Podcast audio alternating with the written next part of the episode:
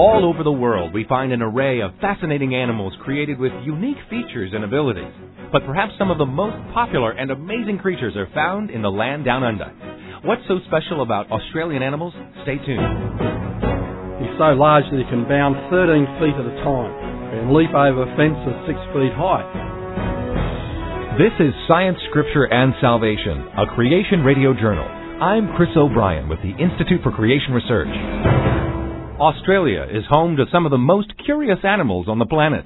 From kangaroos to duck-billed platypuses, these remarkable creatures were designed specifically by our Creator God. Join us for the next 15 minutes as we learn about these fascinating and fun Australian animals. Perhaps the two most popular Australian animals are the kangaroo and the koala. Both of these mammals are marsupials and carry their young in specially designed pouches on their bodies. Dr. Andrew Snelling is a geologist with ICR. He sees these animals firsthand in his home country. Australia, of course, is well known for its unique animals. Some of our birds are unique as well. But the ones that people know the most about are the kangaroo and the koala. The kangaroo especially is often used as a symbol for Australia. And uh, I love the kangaroo. It's interesting and exciting animal, very unique. People know about its big hind legs and its long tail, and it uses those for jumping. The big red kangaroo, which grows to six foot tall, He's so large that he can bound 13 feet at a time. He can get up into top speed at 45 to 60 mile an hour if necessary and leap over fences six feet high. And they're not as gentle as some people might think. And you don't want to get into a fight with a kangaroo because they stand up on their tail and use their powerful hind legs to rip at one another.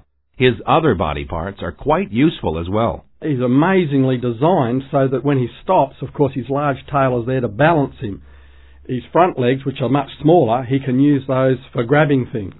However, the kangaroo doesn't start out quite this prepared for the world. The little baby is born alive, which is characteristic of mammals, and it feeds on its mother's milk. But the marsupials have a pouch, and it's like a pocket on the mother's tummy. And so the baby is, when it's born, comes out of its mother's birth canal and has to get up into the pouch to feed on its mother's milk. Well, you would think that baby, the joey, would be born with strong hind legs, because after all, when it grows up to be an adult, it has strong hind legs and a tail, strong tail. But when it's born, it doesn't have any sign hardly at all of the hind legs or the tail. It has little front legs developed. It's blind, it can't see, but it can smell. So what does it do? It uses its front legs to pull it up its mother's tummy, and it smells its way up into the milk. That already is evidence of design, because when it's born, it's designed to do what it needs to do at that point in time. But the baby kangaroo doesn't stay feeble for very long. A kangaroo can have another baby six months later.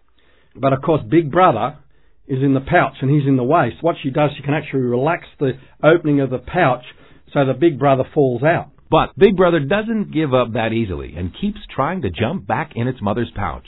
And you imagine this little creature sort of taking a leap at mum and go, goes, and so if she doesn't want him in, she sort of pulls it in tight so he can't get in. Of course, they often get in and they turn around and they look out, and that's such a cute sight to see this little baby Joe with its head out and its mother, and the mother hops along. They are really incredible animals and worthy of being a symbol for Australia. Another fantastic capability that God has given the mother kangaroo is the ability to delay reproduction in a time of drought. We don't understand how it happens, but the mother can actually switch off from having another baby. Even if a baby is in a womb forming, she can actually switch off the development of the baby for up to two years. And then when the rain starts, the mechanism uh, opens up again and the baby's born. How in the world can we understand how that could happen without an all-knowing creator God who in his wisdom, knowing the conditions these animals would have to live in, designed them with a plan and a purpose. We scratch our head trying to understand the design and the handiwork in this creature, how it could have been put together. But it's there in front of our faces. That's why I believe uh, the words of Paul in Romans chapter 1 are absolutely correct, that the evidence of God's handiwork is in the world around him, and therefore people are without excuse. Another interesting Australian resident is a cute furry critter called a wombat. Ken Ham is president and CEO of Answers in Genesis. he tells us about this ground burrowing creature. The wombat is a marsupial just like the kangaroo in a sense, but with a wombat there's a major difference. Well, the pouch in a wombat actually faces backwards, and so the young actually have to jump in at the rear end, if you can imagine that. While a wombat tunnels under the ground, imagine what would happen if the pouch faced forwards. It'd fill up with dirt and you get fossilized wombats real quickly. So it's important that the wombat have its pouch facing backwards. And Ken Ham offers us a stimulating way to consider God's design of the wombat and other creatures. So as I say to my children, you know, it looks like it's designed to do what it does do, and what it does do, it does do very well, doesn't it? Don't you think? They think it does. I do too. Hope you do. Well, we have a great time uh, talking about Australian animals like the wombat. But wombats aren't the only marsupials with backward-facing pouches. The koala also has a rear-facing pouch. Now, that's an interesting one because koalas climb up trees. Now, if anyone was going to fall out, you'd think the young would fall out of the koala's pouch. Uh, but I suspect another reason why they have a rear-facing pouch is because they do crawl up trees. What would happen if the young had its head out of the pouch? There could be all sorts of problems. But again, God has put in mechanisms in place so that it's obvious that it works very well. Dr. Snelling. The uh, koala is uh, everyone's cute favourite because he's cute and cuddly. And uh, they dine on eucalypt leaves, but most people think that they can only live on eucalypts. In fact, they can survive on other plants. And a lot of people think, well, how could uh, koalas get to Australia from the Ark? There had to be eucalypt trees all the way to Australia. Well, my answer to that is quite simple. He prefers eucalypts because what happens when his mother begins trying to wean him off milk, she actually feeds him eucalypts, and eucalyptus oils are in her milk anyway, so he gets attuned to just eucalyptus. Whereas if you feed koalas on other trees, they will survive quite happily. So it means that on their way from the Ark to Australia, they lived on all sorts of vegetation, and when they got to Australia, they became specialised on eucalypts. Although koalas look harmless, they're still wild animals. But again, it's uniquely designed for what it does best. It's got the claws for climbing on trees, and you know you have to be careful with koalas. If you make them mad, they'll scratch and claw at you, just like cats can scratch and claw at you. Ken Ham. Because I think every American wants to go to Australia to cuddle a koala and things like that. In the wild, the smelly flea-bitten varmints that rip your eyeballs out, but we don't tell too many people about that. We don't want to ruin the tourist trade. If you wanted to see wild koalas, you'd have a better chance at night. They're nocturnal. Dr. Snelling. They prefer to be out during the night when it's cooler. Uh, they have good eyesight for that. And during the day, of course, they do a lot of sleeping in the shade because it's hot. But they're not always quiet neighbors. In the mating season, the uh, male koalas are trying to draw attention to themselves with the females, and they scratch the base of the trees and they grunt, and their sound is a cross between a dog barking and a pig grunting. It's quite a unique sound and it can be very loud, but uh, they are such wonderful animals. And again, because of their uniqueness and the way that they live, the way that they can survive happily in the Australian bush, reflects that God knew exactly where they would live and how they needed to live, and He designed them according to that plan and purpose. Besides these wonderful marsupials that inhabit Australia, another fascinating group of mammals also reside there. They're called monotremes, and they are so unusual that there are only two of them. Dr. Tom Hoyle, founder of Bible and Science Ministries in Tacoma, Washington, explains. There are two different types of monotremes. There's the echidna and the platypus.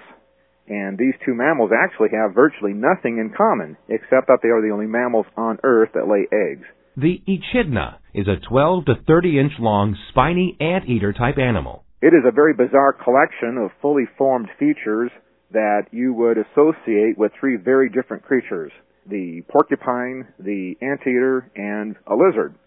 Uh, indeed, sometimes he's called the spiny anteater. He does superficially look like a brownish gray porcupine, except that he has no teeth. He also resembles an anteater in that he has a long tube-like snout with a worm-like tongue that darts out to snag ants and termites for dinner. His female counterpart, though, seems more like a lizard sometimes, in that she lays an average of one egg per year, an egg that appears to be reptilian in nature. If all that weren't odd enough, though, she also creates a marsupial-like pouch, almost like a kangaroo's, and it nurses her one half inch long little baby. And the echidna knows how to protect itself. He can curl up in a ball when he's attacked by something, or something that's very bizarre that he does If the ground is soft under him, when he's attacked, if he thinks he has enough time, he has extremely sharp claws and he will literally sink into the ground. He will dig a hole directly beneath him. And he sinks literally into the ground so that the only thing exposed, of course, would be his very spiny back. One of the most intriguing animals that we know of today has got to be the duck-billed platypus. Dr. Hoyle. The platypus is uh, terribly unusual. He's the only animal on Earth that has fur, webbed feet, and lays eggs. He's the only one. His tail is very similar to that of a beaver's. His dark brown furry body, it is much like that of a sea otter's, and like a beaver or sea otter's, the duckbill platypus, his habitat is semi-aquatic. Unlike them, of course, though, he's also nocturnal. On top of that, though, he walks like a turtle. Indeed, the term platypus means flat-footed. So how would the platypus protect itself against predators? He's actually a very vulnerable creature, but he has a nasty surprise that has caught some Australians off guard. He has a poisonous spur on each of his hind legs. The spur is similar to a rooster's, except that uh, it's full of venom like a snake's. If that's not strange enough, he has webbed feet with retractable claws. And actually, I don't know of any animal on earth with feet quite like his. He's extremely good at digging, and he's also extremely good at swimming, both. What's the most interesting thing about the platypus? Last, not least, however, we've got that bill. It looks like a duck's bill, except that it's extremely soft and rubbery, and it's full of a sensor array that we still don't fully understand. As he swims underwater, looking for larvae, his bill, it sweeps back and forth looking for his prey. And even though evolutionists have tried to use the duck-billed platypus to their advantage, there's still no doubt of its design by the Creator, the Lord Jesus Christ.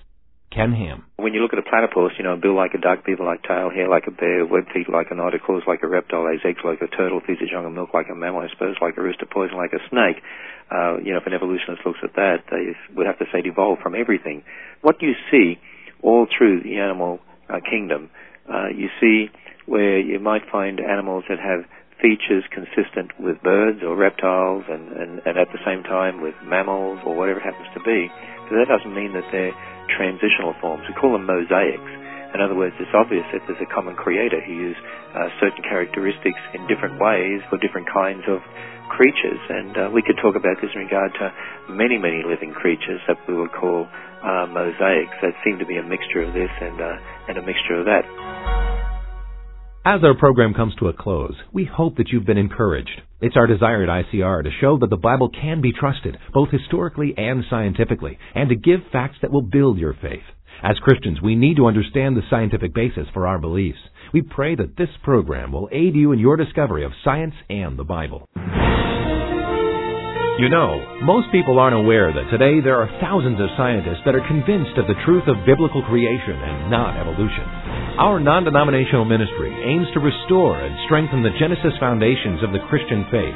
If you've enjoyed today's edition of Science, Scripture, and Salvation, a Creation Radio Journal, why not visit us on the web to find out more about the work of ICR? The address is www.icr.org. Again, www.icr.org. Science, Scripture, and Salvation, a Creation Radio Journal, is a production of ICR. For the Institute for Creation Research, I'm Chris O'Brien. Thanks for tuning in.